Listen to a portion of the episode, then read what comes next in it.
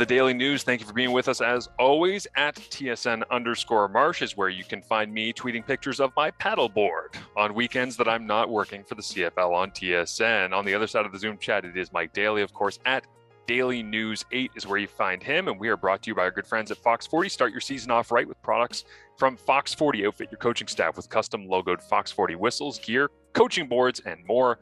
Visit fox40shop.com and use the code CFP15 at checkout for 15% off of your entire order. Oh, Michael, week three in the Canadian Football League is over.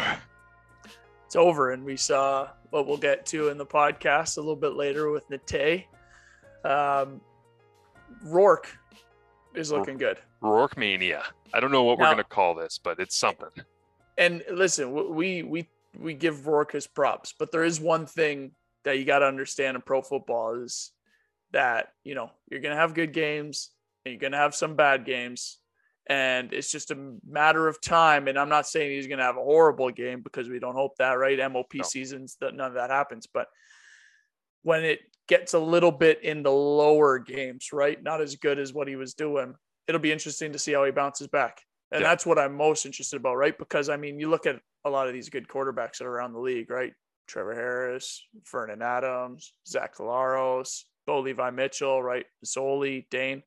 And it hasn't been all sunshine and rainbows their entire career, right? And that's part of them growing and that's part of them being good quarterbacks in this league. And it'd be interesting to see that, you know, the way BC's playing right now, if they have a rough game, how they bounce back, how it looks, and if they just kind of continue on with what they're doing.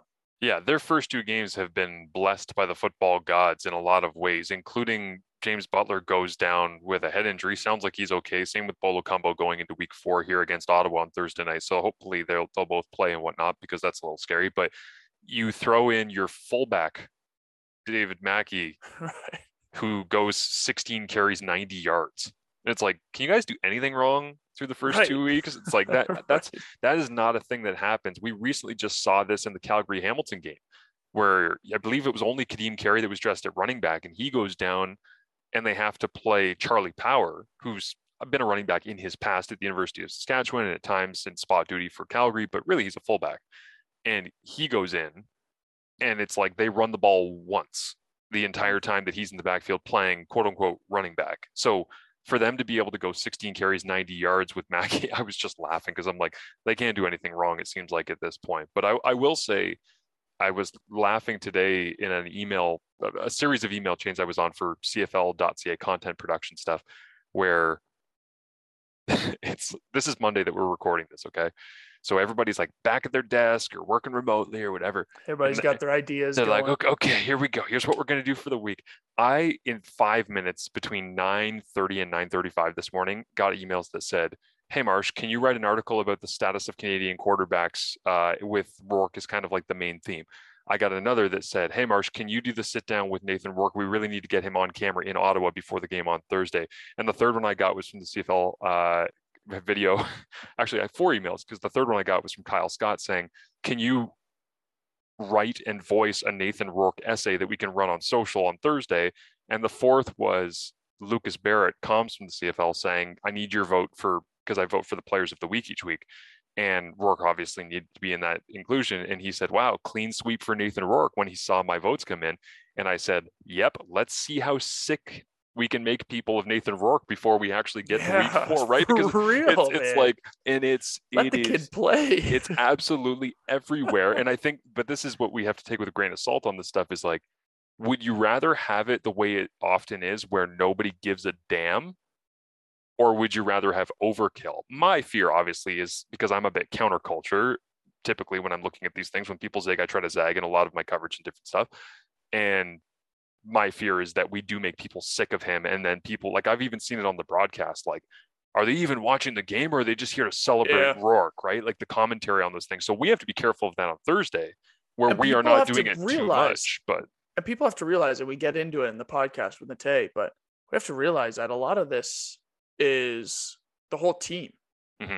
Yes. Right. And yes, obviously everything's going to live and die with the quarterback that's there, but the defense is playing well, right? Like we talk about the O line's getting better. The offensive coordinators really dialing some stuff up because receivers are running wide open, right? Mm-hmm. And the CFL, when they are running that wide open, it's either somebody fell down or they dialed something up, the game plan that defense and, and was able to exploit it that early in the season, right? Game two. But it is, it's interesting to see how much people are attacking this Rourke situation because you just he's a young guy and you just like, man, let this guy play.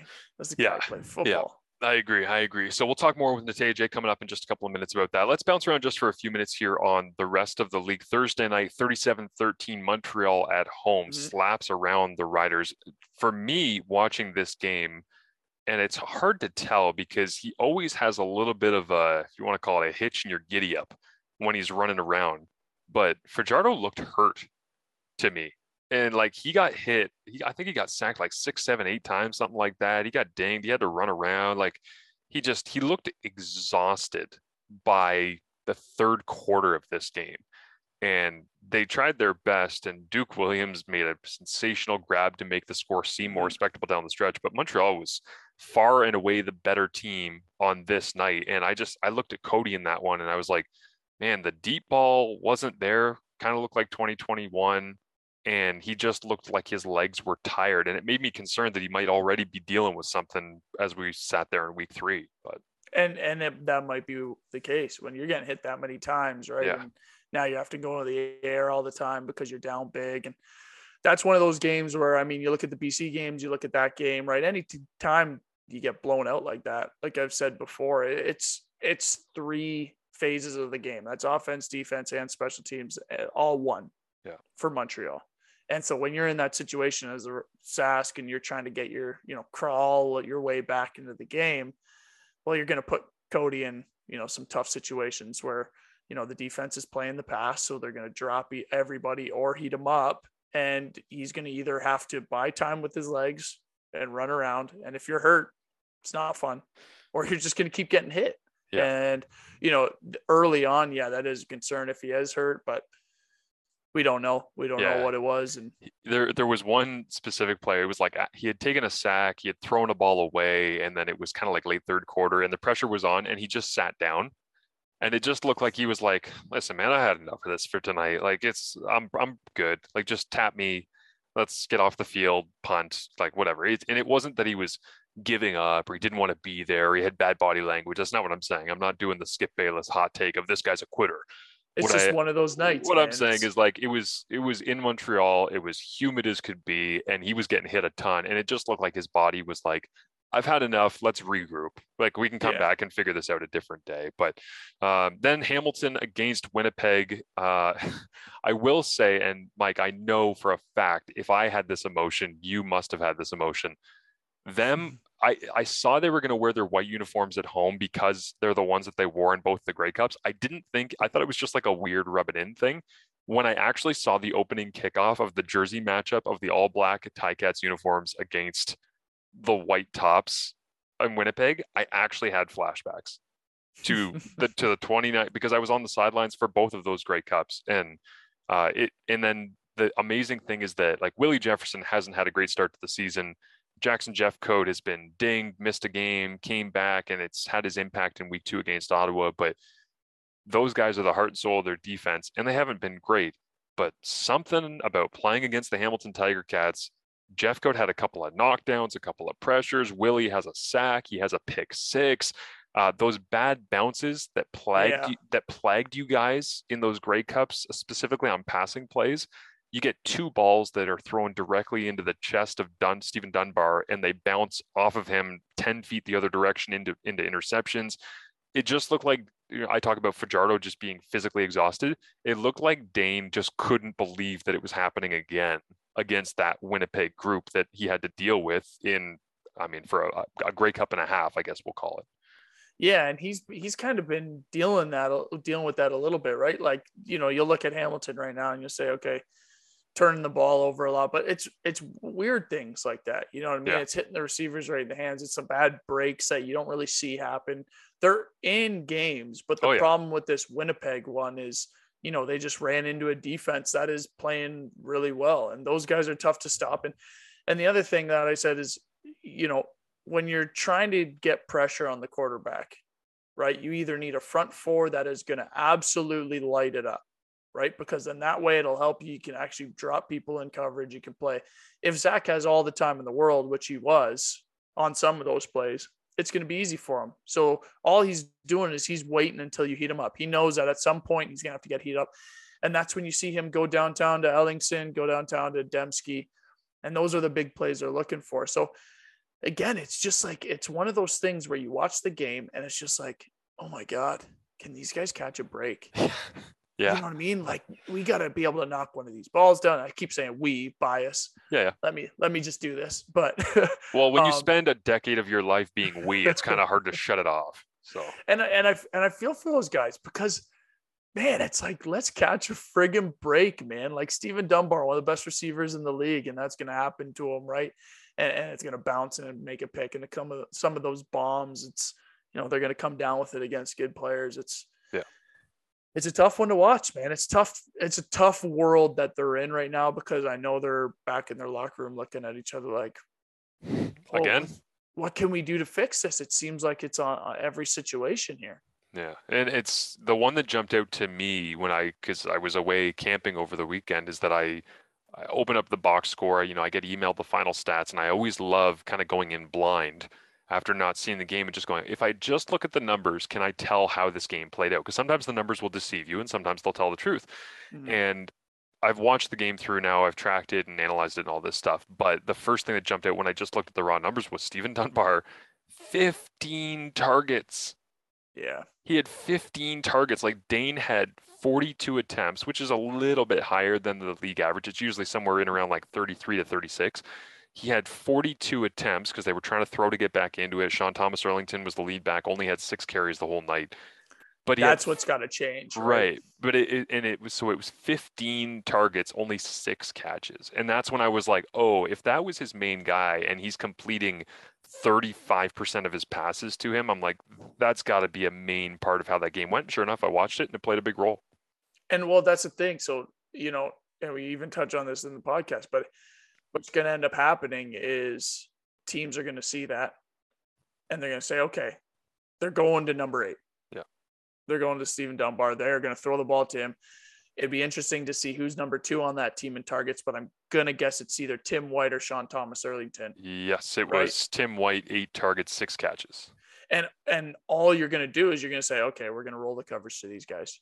Wherever they show up, we are going to roll the coverage to these guys. We are going to make them run the ball or beat us, you know, in in their case to the field side or or wherever those other receivers are going to be. Because if you're going to sit there and try to go at these guys all the time, we're not going to let you do it.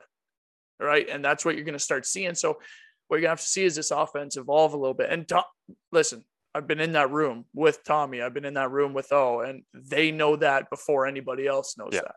Right? They've already seen this. They already know where they're going to go with it. And it's just about executing. It's just about getting them to to kind of get going. But I mean, they trade for an O lineman because they have injuries there, right? They trade for an American O lineman, which you don't really see too often, but they need help Mhm. and they need to be able to run that ball. But yeah, it's tough, man. It's it's frustrating watching it. You feel for them because you're like, come on, man, we got to catch a break. You know what I mean? Uh, Hamilton's next game coming up this Friday will be against Edmonton. So Okay.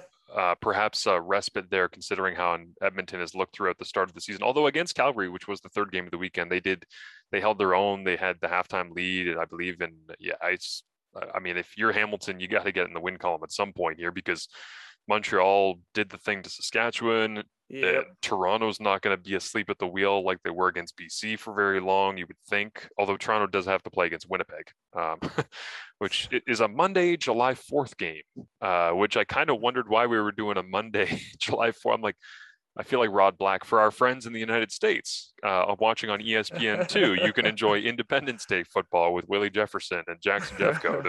um, so we'll see how that plays out. But But- uh, yeah, yeah, I'm what I am looking forward to is, you know, getting a Tay on this podcast. It was really nice because, you know, he kind of he was the first guy that I had seen start to do this podcast Mhm. world as a CFL player, right? And not really knowing him playing against him a bunch you know, he, I always knew about him growing up. He, you know, he kind of went from, he kind of did the Rourke route, Hmm. right? Went from the Canadian high school, then switched over, went down to the state to play his college ball, ended up getting drafted to the CFL.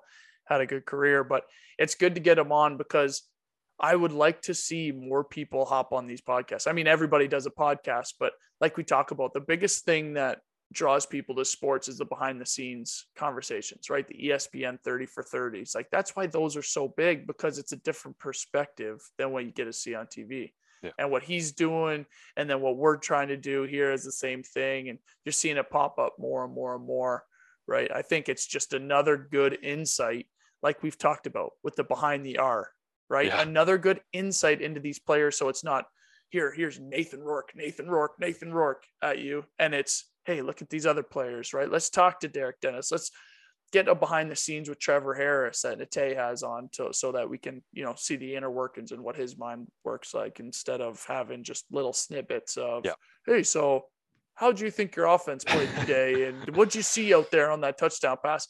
And he's sitting there, yeah, you know, I saw the defense roll over and I threw the ball up and I've done this a hundred times and that's what we practice. And I'm really thankful for my coaches, really thankful for the players.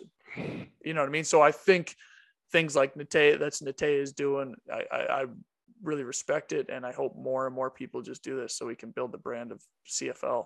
I agree. Uh, let's dive into it. Here is Natea J in his own words on the Daily News here on Canadian Football Perspective. All right. When Mike and I started thinking about podcast ideas, we knew we wanted to do something together. Uh, this person was actually the first person that we mentioned. And it wasn't because we were greatly inspired by his work in digital media, which we are, uh, but it was more so because I have one child, Mike has two, Nate has what 14 are we at now Uh, hey, I'm getting there. I'm getting there. uh, but we we were talking about we're like man it's tough doing the stuff that we're trying to do you know when your time restrictions and all the rest and i remember talking to you at Grey Cup and you being Yeah. like "Uh, is it four three. three okay i wasn't sure if you just had your third or just had your fourth but i was like man the amount of work and stuff that you're able to pump out and say with that running around the house. We literally said we need to start doing just a dad podcast around the cfl with all of the dads because you were the one that i thought of first and foremost. So as a weird intro but thank you for being here and making time is what i'm trying to say because i know that your life is very hectic I appreciate it, man. So I'm on the podcast with two of McMa- McMaster's finest, and I could not say no when uh, Mike sent out the invite. But I appreciate that. You know, it is a lot of hard work, man. Marshall, I see you posting stuff with your son. Uh, Mike, I know you got two kids as well, and you know the days are so short. It Yeah. seems like you're just trying to make it to bedtime every single day. So, uh, no, I appreciate uh, being on with you guys, and you guys making the time as well. Hey, and it's funny you say that too, because you know, me and my wife, we always talk about 7:30. That's the golden hour. As soon as I go to as soon as I go to bed at 7:30, we are free. Yeah. And it's like, okay, I want to do this, this, this. 10 o'clock rolls around. I'm like, oh my, oh my God, I gotta go to bed, man. This is too much work. so that's why we do this at night. Kids are Yeah. sleeping, got some free time. But hey, I want to I do want to thank you for coming on because you were the first, you were the first name we brought up to bring on. And it's crazy because you know, you and I we knew of each other, Yeah. right? Just by playing against each other. And I feel that's kind of the way the CFL goes yeah, but then you start up the all ball podcast right and yeah. did you start that up while you were still playing I was I wasn't officially retired at the time. It was during the COVID, uh, right before the COVID season hit. So Mhm. you know, I was, you know, we were all hearing the rumors there might not be a season and all those things. I'm like, what am I gonna do? Man, I, I like talking to guys in the locker room.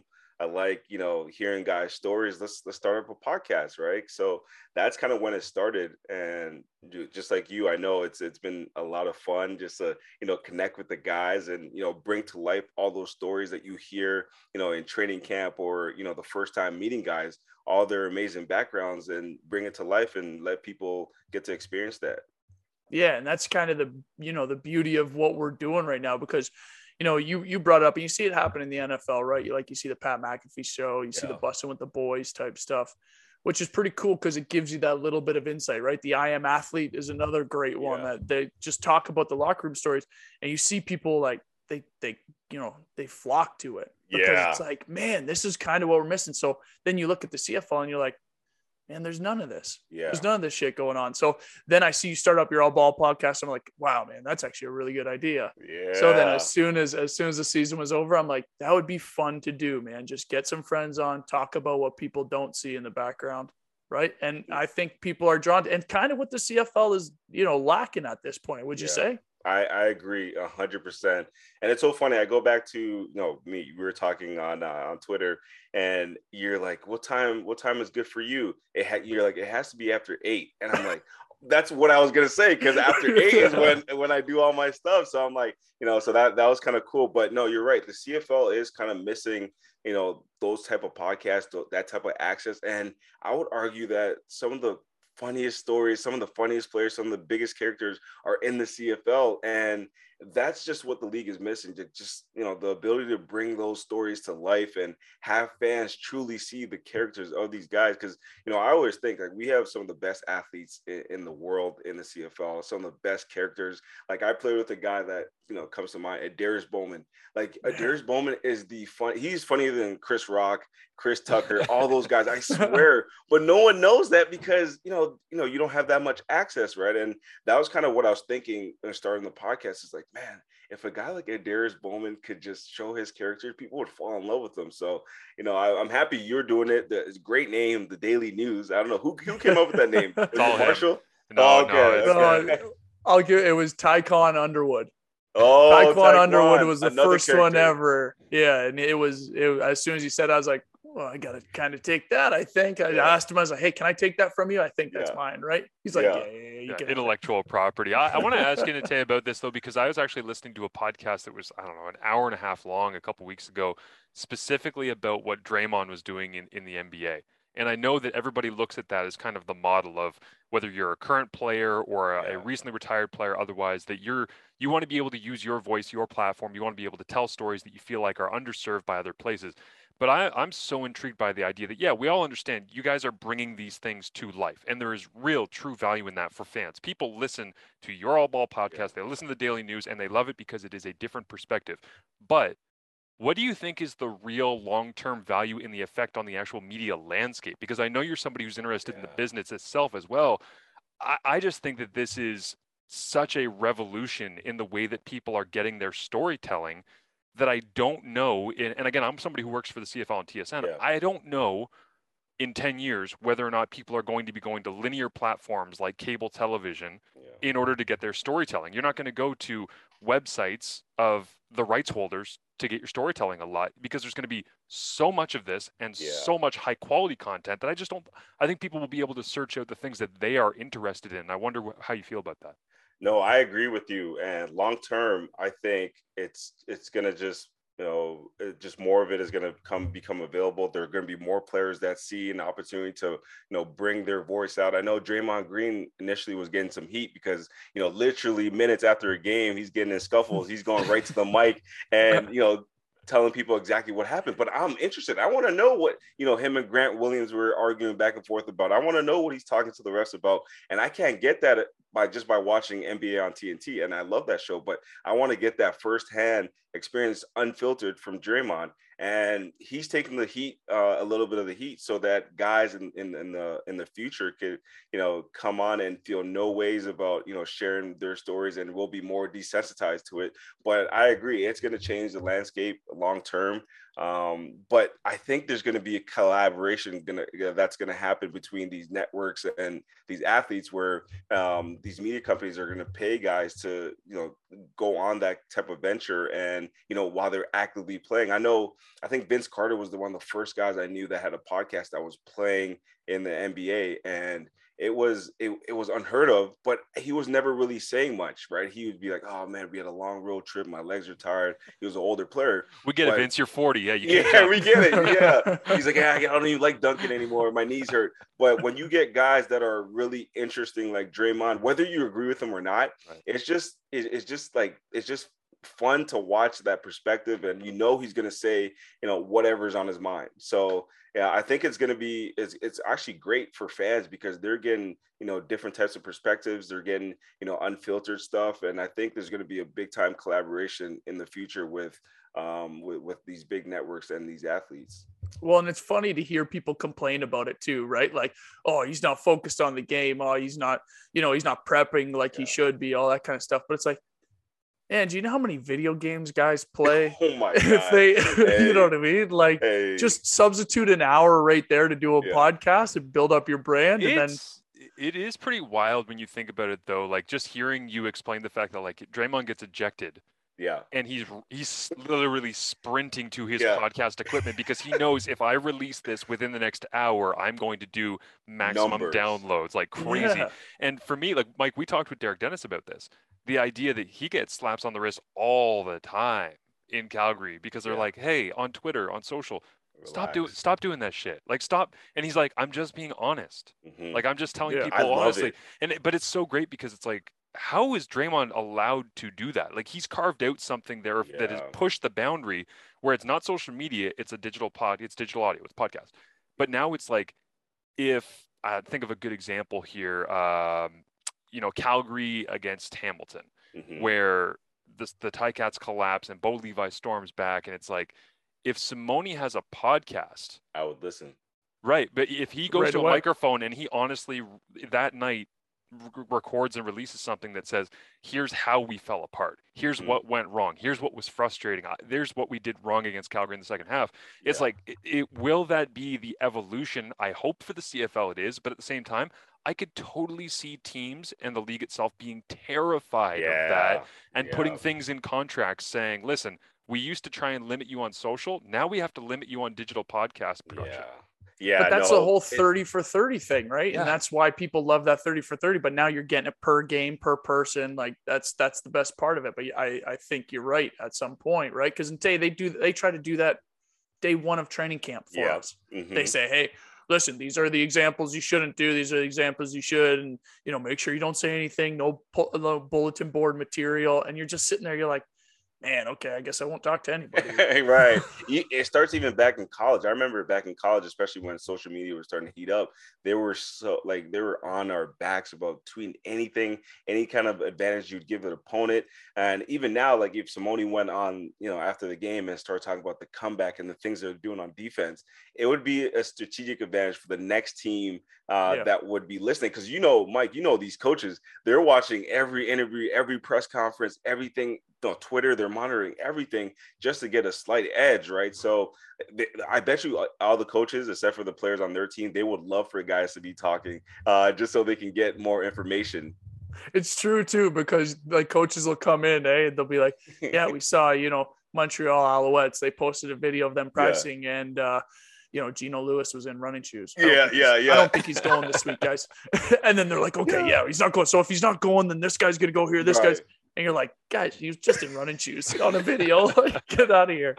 oh it's, man, it's hilarious because they really do. But I mean, and then you know, the other awesome thing that you got going on is you get Trevor Harris on after a game, right? And you know, Marsh and I talked about this for a little bit with Ver- the Vernon Adams Trevor Harris situation, yeah. right? And I want to get your take on this, but. Yeah because you've been in this situation, I'm sure before, where it's like you know it's a toss up between a couple of guys. You can mm-hmm. see some guys are getting some playing time and then get pulled, and it's it's this weird carousel, right? Which is super unstable for both of those players in that situation, right? So you see somebody like Vernon who's you know kind of struggled a little bit, maybe, yeah, right, and then you have a backup like Trevor who's able to go in and play and now you get him on that podcast to kind of break it all down which is huge right? Huge because people want to listen to that. What's yeah. trevor harris thinking as this is going on right? But it's just such a weird world and it's it's awesome that you get him on there right?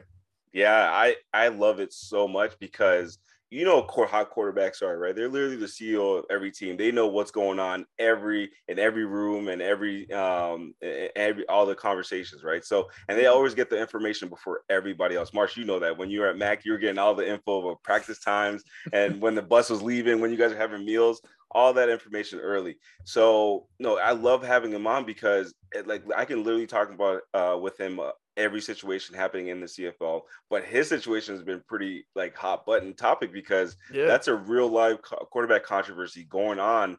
And you know the thing about Trevor is he he, you know, obviously he's playing in the league and he doesn't want to give away any secrets, but you know, off air, he's telling me everything going on. And and obviously I won't be, betray his trust, but I think for him right now, he's in a really good situation where uh Khari, you know, trusts him to run, you know, uh, the is exactly how it's called.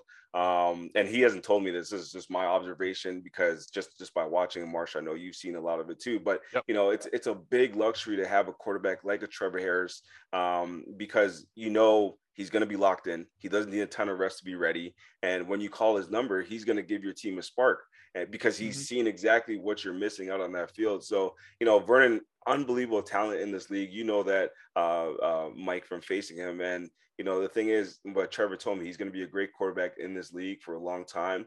Uh, right now, and later this season, they might go back to him. But right now, I think they're rolling with Trevor, um, and and I think Khari uh, likes the way things are going right now. And you know, it's hard not to when they just you know put on a performance like that against Saskatchewan. But Trevor, you know, on the podcast, he tells me, man, I'm seeing it really well. Uh, he's got a bunch of stuff that he's done in the offseason and for whatever reason you know these hash marks are helping him and he's seeing and he's seeing he's seeing yeah. the field really well right now and his offense kind of suits him especially when they get Stanback back with a big time running threat this offense really suits uh, his ability so you know we might be seeing a lot more of Trevor but you know back to your original point it's really fun having you know, a active player especially a player in that position where I can ask him questions about things I'm watching and he'll have the answer right away. I ask him about plays that other team run and why they run them and where the ball was supposed to go. And uh, he's able to have all those answers for me. Even we even talk about Nathan Rourke a lot. So mm-hmm. um, it's, it's been really fun, man. And, you know, it's, uh, I definitely don't take it for granted. Trevor's a good dude. And it's tough. It's, you know, it's funny because the Nathan Rourke thing, right? Everybody's going to start rooting for him because he's Canadian, right? Yeah. So that's step number one. Number two, he's new guy to get in there. It's tough for new quarterbacks to get in there and do well, but it's it's you know I have this kind of bias, and I always have uh, for all the time I played and all that kind of stuff. Is as much as you don't want to root for other guys on the team, yeah, when they're Canadian and you see that they're balling out, oh yeah, you're like, yeah, man, this is on because because listen, and part of the reason I wanted to get you on here too is you are one of the only receivers that's able to play special teams well. All right. So that's step number to, one. Man. I had respect there. Respect there. And then step number two, that's when you start looking around the league, right? When you're in it and you see these Canadians that are playing yeah. well. And I think what Rourke is doing is amazing because what it's going to do is it's going to open up oh, a yeah. window for all these other Canadian quarterbacks, right? Like a guy like Tre Ford just sitting yeah. there waiting his time, right? but it is amazing to watch Rourke and, and what he's doing. Like, what what do you think is making him so good? You know what I mean? Dude, I mean, Marshall could probably speak about this better than me, but I think he, the dedication to the craft, you can really see it on game day. And you know, I asked Trevor why, you know, why he thought Rourke was good. And he says that the way he's processing, you know, defenses really quickly and, and getting to his second, third, fourth read and knowing where to go uh, with the ball on time, footwork is perfect every single time mechanics are perfect every single time you can tell that he put in the hours you know needed to be successful and the stuff about reading the defenses amazes me because there are guys that play four or five years in the cfl and still don't get it and i don't understand why he's so good at it because he played at the university of ohio and this is really just his second year in the canadian system so I know I respect him so much because I know he's putting hours and hours and hours in that film room um, you know, last year he got to watch one of the best quarterbacks ever in Michael Reilly uh, play the position. So that definitely helped him. But it's on him, man. It's on him. Jordan Maksymic. You know, I, we had him in Edmonton. Really calculated guy. I don't know if you guys have watched um, the movie. Uh, no, the the series on Netflix, uh, Money Heist. And yes. uh, okay, the professor. That's Jordan. that's Jordan Maksymic because he will set stuff up like in the first quarter, first half, you know, just so you see it, just so in the second half, uh, it, it's wide open. Everything he does is for a purpose, and I think they're perfect for each other. Um, Rourke, man. He's just he's a machine, man. Like you watch him throw the ball, and he's got that. It looks like electricity through his body. I'm a big fan. It was tough watching him just dice up the Argos, man. So it, it, that was tough watching. But you know, like you talk about when you see a Canadian balling, you're like, oh man, let's go. And I've never seen a Canadian quarterback play like this. Um, I don't know if you guys have like I'm I'm good friends with Brandon Bridge, but he was not on this level where he's beating you. You know, no, he looks like anybody else. Like if Vernon Adams or Bo Mitchell had this first two games to start season, you'd be like, yeah, MOP, put him in the MOP race, right? So I'm I'm loving what I'm seeing, and you know, funny story. I was I was talking to a buddy of mine before the season. I'm like, how do you think Rourke is gonna do? And he was like, "Ah, you know, um, you know, last year he didn't really show me much. Let's let's let's see him in, you know, in, in, a CFL season where he's the number one guy and teams could prepare for him." And then after the first game, I'm like, "Okay, he looks good. How do you think he did?" He's like, "Oh, you know, it's just Edmonton. Let's see him. let's see him against a real defense." And then after week two, I'm like. Now Toronto's a real defense. He's like, he's yeah. like, ah, you know, let's see him on the road. it's always, yeah. He's at home. Let's see him on the road. I'm like, buddy, what are you gonna say next? You want to see him play one arm tied behind his back with a blindfold? Like, just admit that this guy is a baller. You know, he's shown. Obviously, it's early, and you don't want to crown anyone early, but the stuff he's shown early, it just it tells me that he's gonna be successful. And one more thing on the broadcast, they were like, he says he he he saw the effect that having children, and we we can relate to this, uh, had on Michael Reilly, and you know the commitment he had to make off the field and things like that.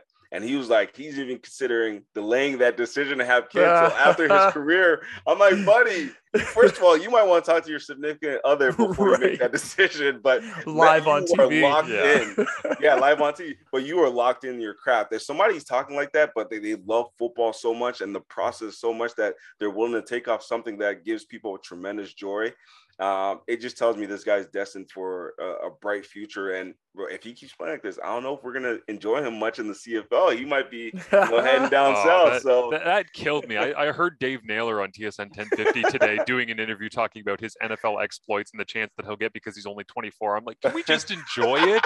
yeah, Jesus, like, we haven't we haven't had a quarterback that's Canadian that, that's of this quality in so yeah. long that's getting a real chance, and immediately people are like, actually, yeah. you know what? He's Jesse Palmer, so he's going to be. I'm like, no, like let, let us enjoy. I'll uh, I'll just use this chance because this is the Daily News and the J is our special guest. I don't need to talk wax poetic about him forever. I'll just promote. No, please do. I no, no, I'm, stuff, I'm saying on the breakdown, DT and I will dive into that this week, and I'm, we'll yeah. give this a really close look at what he's doing. The one thing I would just say is that when you mention the drive that he has, the mechanics, the the consistency of performance that Trevor has noticed on him, uh, when you look at this dude's life story, it is all about commitment to excellence and commitment to challenging himself.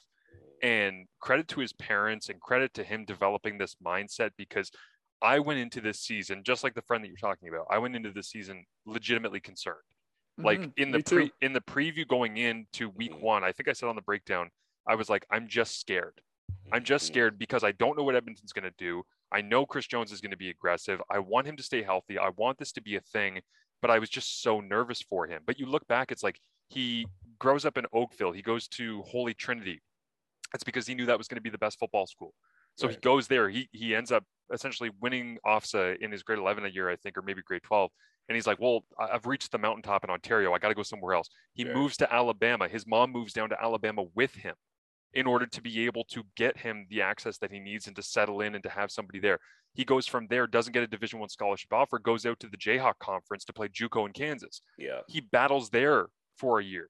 Then he ends up getting a couple looks, basically like I think it was Akron and Ohio when I interviewed him a couple years ago, where he said they were my only offers. Yeah. He goes to Ohio, he learns the playbook, he takes it on, he develops a relationship with the coaching staff, he becomes an all conference stud in Division One. And he and you know the MAC. Yeah. Nate, like you you know what the MAC is about. So it's like yeah. he goes there, he becomes an all conference quarterback, he goes into a 2020 draft class, gets drafted, has a COVID season, spends the full year learning the playbook in the building, being around the coaching staff. Yeah, which land, is huge. Lands behind Michael Reilly in 2021, deals with the ups and downs of that, and then goes into an offseason where Reilly retires kind of sort of unexpectedly, even to him, I heard him say recently. And then he's just like, well, I'm just going to absorb the stress and the pressure that's around me and just stay with my mechanics and trust my process and keep my heart rate low. And like, I have so much respect for him just because the Zen nature of his ability to do these things, it's a lifelong journey of him preparing himself for the things he's doing now. He didn't just drop out of the sky and set a Canadian passing record. Yeah. He's been building his way towards these things for over mm-hmm. a decade. And I just love that. Yeah, no, like like you, Marshall, the the respect that you have for him because you know how hard it is to play quarterback and you know how hard it is to play quarterback at this level. And what I'm seeing is Hey, and is- especially when he played American football before yeah, this. that's Yeah. That's that- the craziest part. And right? he went Mhm. Canadian to American, back Yeah. to Canadian, and he's just like, oh, I don't care. Extra guy, different skill set, different. th- And it's like oh, the he other thing is in the work. at Ohio, he was getting a ton of called running plays. Mhm. And it's like he comes up here, and yeah, they mix that in three, four max times a game. The rest of Yeah. scrambles or whatever, and even like of him basically taking quarterback sneaks and just deciding, oh no, this this, this is an off tackle play now. He's like, Right. I'm, I'm just going to bounce off the edge. Um, but I do love the idea that yeah, he's gone through all of these different systems, and it does not matter. He is so incredibly unfazed. Even so, this was funny. I tweeted this today. After he had that week one performance, I was nervous again going into week two because I'm like, Yeah. "Ah, he's not going to do that again. So so i wrote an entire article about like hey everybody relax. Don't expect week one to happen all the time. It's okay. Appreciate it for what it was. But you know anytime you go to the movies to watch a sequel top gun notwithstanding Uh-huh. uh anytime you go to see a sequel it's always worse.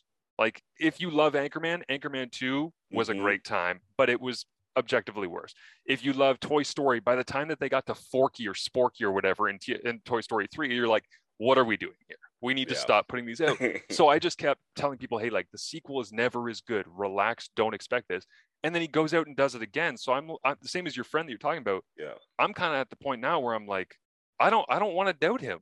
He hasn't given me any reason to. Every single challenge he has been given in the last five years of his football career, he has answered the bell and proven everybody wrong who's doubted him. So why would we start doubting him? He's you're right. He's given us no reason to, and it's fun. It's fun to watch him play, man.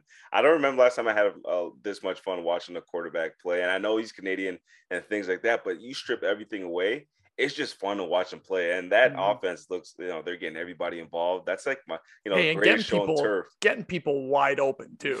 Yeah. come on, yeah, You know what I mean? And like we gotta we gotta give props to where it is, and and Rourke Yeah. is playing unbelievably. But I mean, that's that's as much coaching as it is. That's as Yeah. much you know Burnham and and all those guys getting open Well, too. But and Kelly Bates too, man. Like because Kelly the, Bates, uh, that the offensive line. line, right? Because they were in 2019, that was the worst offensive line that I've seen in my time covering the CFL. So you're talking Mhm. nine teams across the league times six years, right? Like you're dealing with Yeah. 40 some odd clubs, and it's like that. yeah, that we was used to bad. watch film of just free runners at Mike Reilly. Hey, Free that runners, first game against like, Edmonton, Yeah. uh, Mike Reilly faced Edmonton in Edmonton. We were teeing off on him. I didn't think he was going to make it out. I had an entire folder in my 2019 CFL season folder on my computer labeled BC shitty O line. I still have it. I still have it. And it, it, it was just me screen capping plays where I would watch it and I'd be like, the Yeah. hell protection is this? So you're right. It is everybody. And I'll also say this like, Dominique Rhymes is going back to Ottawa this week to play on Thursday Night Football, which, by the way, I'm calling that game, Let's and I can't. I revenge game. I can't believe they gave me a Nathan Rourke Thursday night game. Let's I, was, I so. I was so pumped. Uh, but Dominic Rhymes, eight targets, eight catches, two Yeah. touchdowns this past week, and now he gets to go back to Ottawa. It's like that's Revenge great story. game. Yeah. Yeah. Uh, another thing about the time, I mean, I'm watching Nathan Rourke, and it looks like he has a chance to, you know, check his Twitter, check his Facebook, Snapchat, you know, all that, then throw the ball. I'm like, okay, that's like the line is playing amazing. And then, you know, I talked to Trevor about this. Like, yeah, man, if you give any quarterback that kind of time, he's gonna look really good. He's like, I Yeah. the adjustment I want to see is when teams start to figure out how to get pressure on him and how he adjusts to that. So I think that's the next step for Rourke. Whenever he does face it, teams will try to get more pressure on him. And obviously, that's a cliche that goes around: get pressure on the quarterback, attack the quarterback. Um, and you know, it's, it's, it's that's why defensive linemen get paid so much because if you can get that constant pressure, you really change the game. Well, and to be fair, Toronto probably has one of the best D line in the league right now. You know him, yeah. right? Like JG out there, right? Mike or Shane Oak- Ray Oakman, as Yeah, well. Oakman, Oh yeah. yeah, Oakman. Oh my gosh. But the but the thing is, is so the way it works, right? Is and you know this, Tay. It's three games in yeah. is when you're going to start getting your information on offenses and on on defenses, right? Yeah. They want to use a three game breakdown. That's how it always goes throughout the league. Yeah. And then that's when you start, you know, you hear the whole make them dribble left handed, the Bill Yeah. Belichick, you know what I mean? Making all that kind of stuff. But the that's funny where you thing see is, it. I'm, uh, I'm thinking about Rourke right now is like I, am not seeing like deep balls look good, intermediate stuff look good, short passes are amazing. Then he can take off himself. Screen game is good. Like, like what do you do to stop him? And I'm texting Trevor during the game, like, yo, how did how does what's Toronto need to do right now? He's like, they need to send pressure consistently. They send pressure, and this guy's beating that too. So I want to, I really want to see where where he could really go with this, and when teams start adjusting to him, because right now he has all the answers. Right. Yeah. And, and they're doing such a good job at helping him out with it too. Right. Yeah. Like, I mean, and that's what honestly what makes Zach the player he is Oh, yeah. in Winnipeg too, is he's able to see that pressure fast. And, and I mean, you know enough of the offense. That's all you talk about, right? Is okay, what are we going to run if there's Yeah. no pressure? These are your routes. And then what are we going to run if they heat us up? What are we going to Yeah. check it to?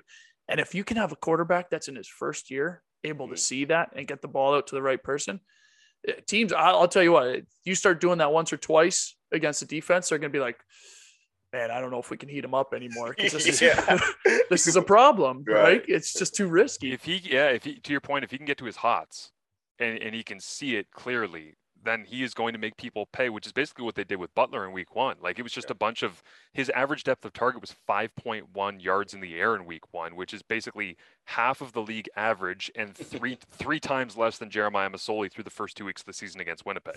Like Masoli was averaging like 15 yards per target Yeah. and, I and. Rourke was out there at 5.1. But I just looked up the offensive line. Uh, this I I don't mean for this to be like such a negative, so I'm sorry if Mhm. it comes off like that. But either Kelly Bates is one of the best coaches on the planet, or Brian Chu and the group that they had in there previously did an atrocious job because the personnel has not changed. Yeah. Yeah. So like, because I remember looking at Joel Figueroa in 2019 and being like, Jesus, he's done. Yeah. He fell off. And I was like, nope, he's perfectly fine. Philip Norman, left guard, been there for four years, only ever been a BC Lion. Looks Yeah. pretty good. Peter Godber, they drafted him relatively young. I know he was injured one year. He's back. Looks great. Sukh Yeah. Chungh, they signed him in free agency for 2019 to protect Michael Reilly. Oh, but he's only a run blocker. Right. Said he couldn't pass block. He looks fine. And It's Nate, like- you you all know this all-stars. too. You Yeah. know this too. It it depends on the coach Yeah. and how easy they make it for the players. If they allow the players to be a player, or if they're going to make it difficult or the communication difficult. Yeah. There's a lot that goes into a group, a, a collective group playing well. Dude, I know this firsthand because Kelly was with us in Edmonton uh, in 2019, and uh, was it 2019? Yeah, 2019. So he goes over to, over to BC in 21. I think he took over for Chu, and I, I remember seeing him when he came to Toronto, and I'm like, "What'd you do? Like, what what you have to do?" Is like these guys were thinking too much, or I had to simplify. I had to simplify for the running backs and things like that. And it's so funny what happens to a player when he doesn't have to think. Uh, Mike, you know this. You just go out there and play and, play football, and you can be your true self, right? When you're thinking, you're like half the speed. You look terrible. You put the greatest player in football and make him think, and he he's not going to be as good as you know he's supposed to be. So no, it's uh it's it works wonders when you get the right coach with the right communication and the right um, way to explain things to guys where they don't have to think when they get out there. Yeah, and I've I always heard it too. You know, I had uh, Mark Washington was the was one that said this to me, and he goes, like uh, some coach was like, "Well, I told him a hundred times to do it this way." He's like, "Well, better tell him a hundred and one The times because he's not. it's obviously not getting through. So this is on you, buddy." Yeah. that, that Yeah. reminds me of the Tomlin quote from his interview on I Am Athlete this week with it kind of went viral. on Great social. interview, Oh, by the way. awesome. It Great interview. So great, where he's like, if you are questioning someone's ability to learn, you need Yeah. to look at your teaching. Uh huh. Yeah. Uh huh. and it's true man. That's it's it's crazy because football is one of those things where it's it's so simple but we make it as difficult as can be. You know what i mean? swear, like man. it's so simple but we make it hard. And then if you make people think it's just Unless, just to bring this full circle before we have to wrap up, unless you are Trevor Harris and you just go four by one and throw the ball as high as you can to Geno Lewis. and, he, and, he, and he just keeps making great toe tap Right. catches along the sideline like three, four times a game. I swear that is now half the offense for Montreal. And I No. don't hate it. I don't hate it. no you got Geno Lewis i'm throwing Got that thing Geno up Lewis. there too man Every time the contested catch king, I'm like Trev. That dude is unreal. He's like, Nate, you don't know how long these guys' arms are. So like when he looks Yeah. covered and he just extends his arms, almost like Draymond Green because he's like six six and he grabs all these rebounds. It's exactly the same thing he was telling me. So yeah, he's loving life with Geno Lewis. yeah man well listen Nate, i gotta say thanks again for hopping on this. We're done. No, yeah were done man We're done. We want to keep it nice and short, but but I know we'll be talking with you as the season goes on. And you know, everybody go check out Nate's All Ball podcast. Yeah. Listen to him on the cover too, uh, with the Argos. See what he's saying over there. I mean, yeah. you know, boo Argos, but I knew that. knew it was coming, man. You knew it was coming. oh, that's awesome. But yeah, man, I, I want to say thanks. I really appreciate it. It's awesome talking to you. So we'll, we'll definitely do this again. Yeah, we have to, man. I was having so much fun. I forgot I had to, you know, do some chores upstairs. So no, I appreciate you guys having me. Hamilton Spiners with Master Spiners. I appreciate it. Uh, I look forward to getting back on with you guys soon.